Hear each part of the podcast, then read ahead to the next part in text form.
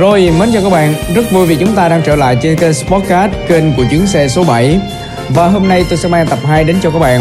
Và chủ đề hôm nay mình sẽ nghe là chủ đề gì thì các bạn thắt dây an toàn vào và chúng ta chuẩn bị. Let's go!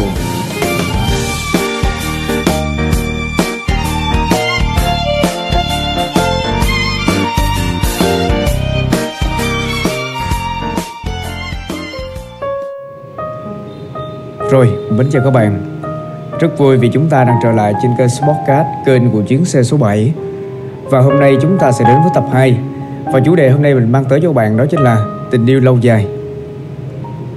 Mình nghĩ đây là một cái chủ đề nó cũng đang à, phản ánh rất là nhiều trong cuộc sống của mình Và rất nhiều bộ phận họ mất đi cái quan điểm này.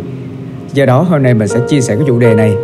Chào gần đây thì mình nghĩ là các bạn à, nếu như chúng ta coi trên truyền thông thì cũng đã biết qua một cái vụ mà một à, người chồng ở dưới Đồng Nai. Mình cũng khá buồn cho người chồng đó. Và hôm nay à, thôi mình thay mặt tất cả những bạn nào mà có những cái góc nhìn mà muốn chia sẻ nhưng mà hiện tại chúng ta chưa có những cái kênh truyền thông thì thôi mình sẽ đại diện mình sẽ nói ha với góc nhìn của chính mình.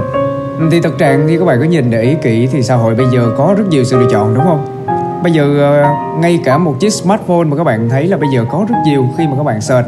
Tức là ở mỗi phân khúc nào cũng sẽ có rất nhiều sự lựa chọn thì nó dần hình thành nên một cái thói quen là chúng ta không có sự kiên nhẫn trong một cái mối à, quan hệ hay là một cái vấn đề nào đó. Mình nghĩ rất là nhiều bạn giới trẻ bây giờ đặc biệt là Gen Z đi chúng ta mất đi sự kiên nhẫn trong mọi vấn đề.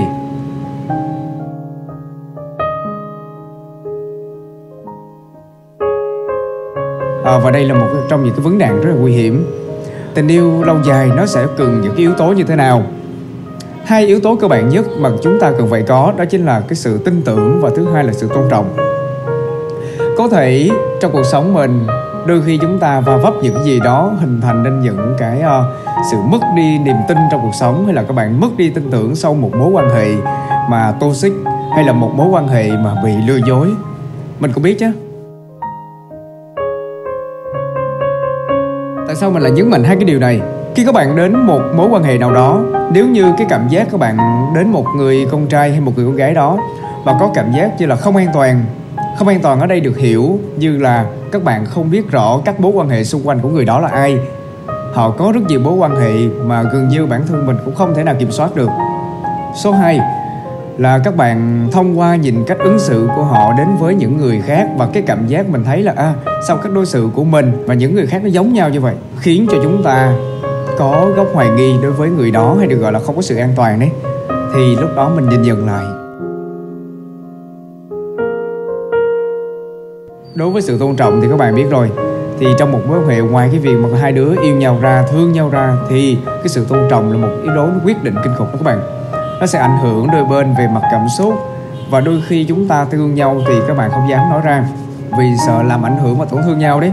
Và dần dần nó sẽ khiến cho chúng ta chán nản và nhiều khi chúng ta sẽ hay được gọi là tức nước vỡ bờ đấy nó sẽ vỡ ra.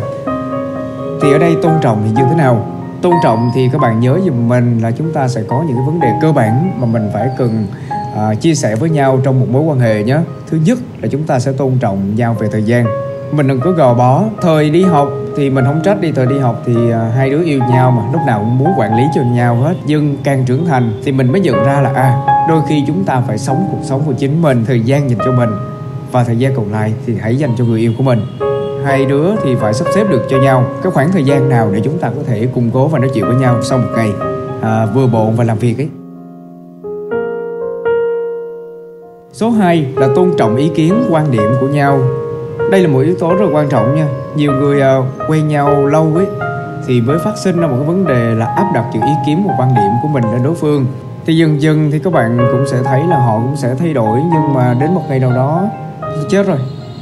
À, sao, sao mình lại nhớ phiên bản ngày xưa của mình thế nhỉ ừ và khi đó các bạn sẽ thấy mình đánh mất đi chính mình và đó là một mối quan hệ không có sự tôn trọng cho đối phương. Và thứ ba là cố gắng chúng ta chia sẻ nhau đồng quan điểm này chia sẻ nhau những cái khó khăn cũng như là tôn trọng những cái điểm yếu của đôi bên, hay gọi là khuyết điểm. Để từ đó chúng ta vừa đắp với nhau.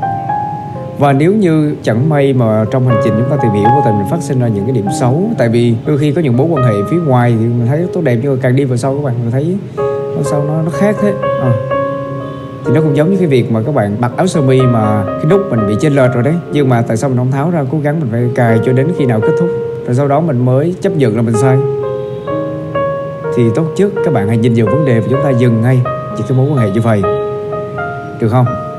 Và cuối cùng là quan trọng nhất là nếu như người nào ở đây đang nghe, đang có sự cô đơn hay là tổn thương hay gì đó, mà sau khi các bạn đã nghe xong, có ý định chúng ta đi tìm mối quan hệ liền thì nhớ giùm tôi một điều nha. Nếu như các bạn đã đủ đau rồi, hay đủ thả được những cái Ờ, gọi là cái hòn sỏi mà đủ đâu nó làm tay mình đau rồi ấy, mình thả được rồi thì lúc đó mình hẳn đến mối quan hệ đó. Còn nếu như chúng ta vẫn còn nắm mãi thì thôi dừng nhá. Đừng để chúng ta bị tổn thương ok? Và đến đây chúng ta cũng đã kết thúc tập 2 của kênh Chuyến xe số 7 Cảm ơn các bạn rất là nhiều vì chúng ta đã ngồi đây và lắng nghe những phần chia sẻ của mình. Và hẹn gặp lại các bạn vào lúc 7 giờ tối hàng tuần trên kênh Chuyến xe số 7 đây nhé Rồi tạm biệt các bạn. Bye bye. Nhớ về cẩn thận nha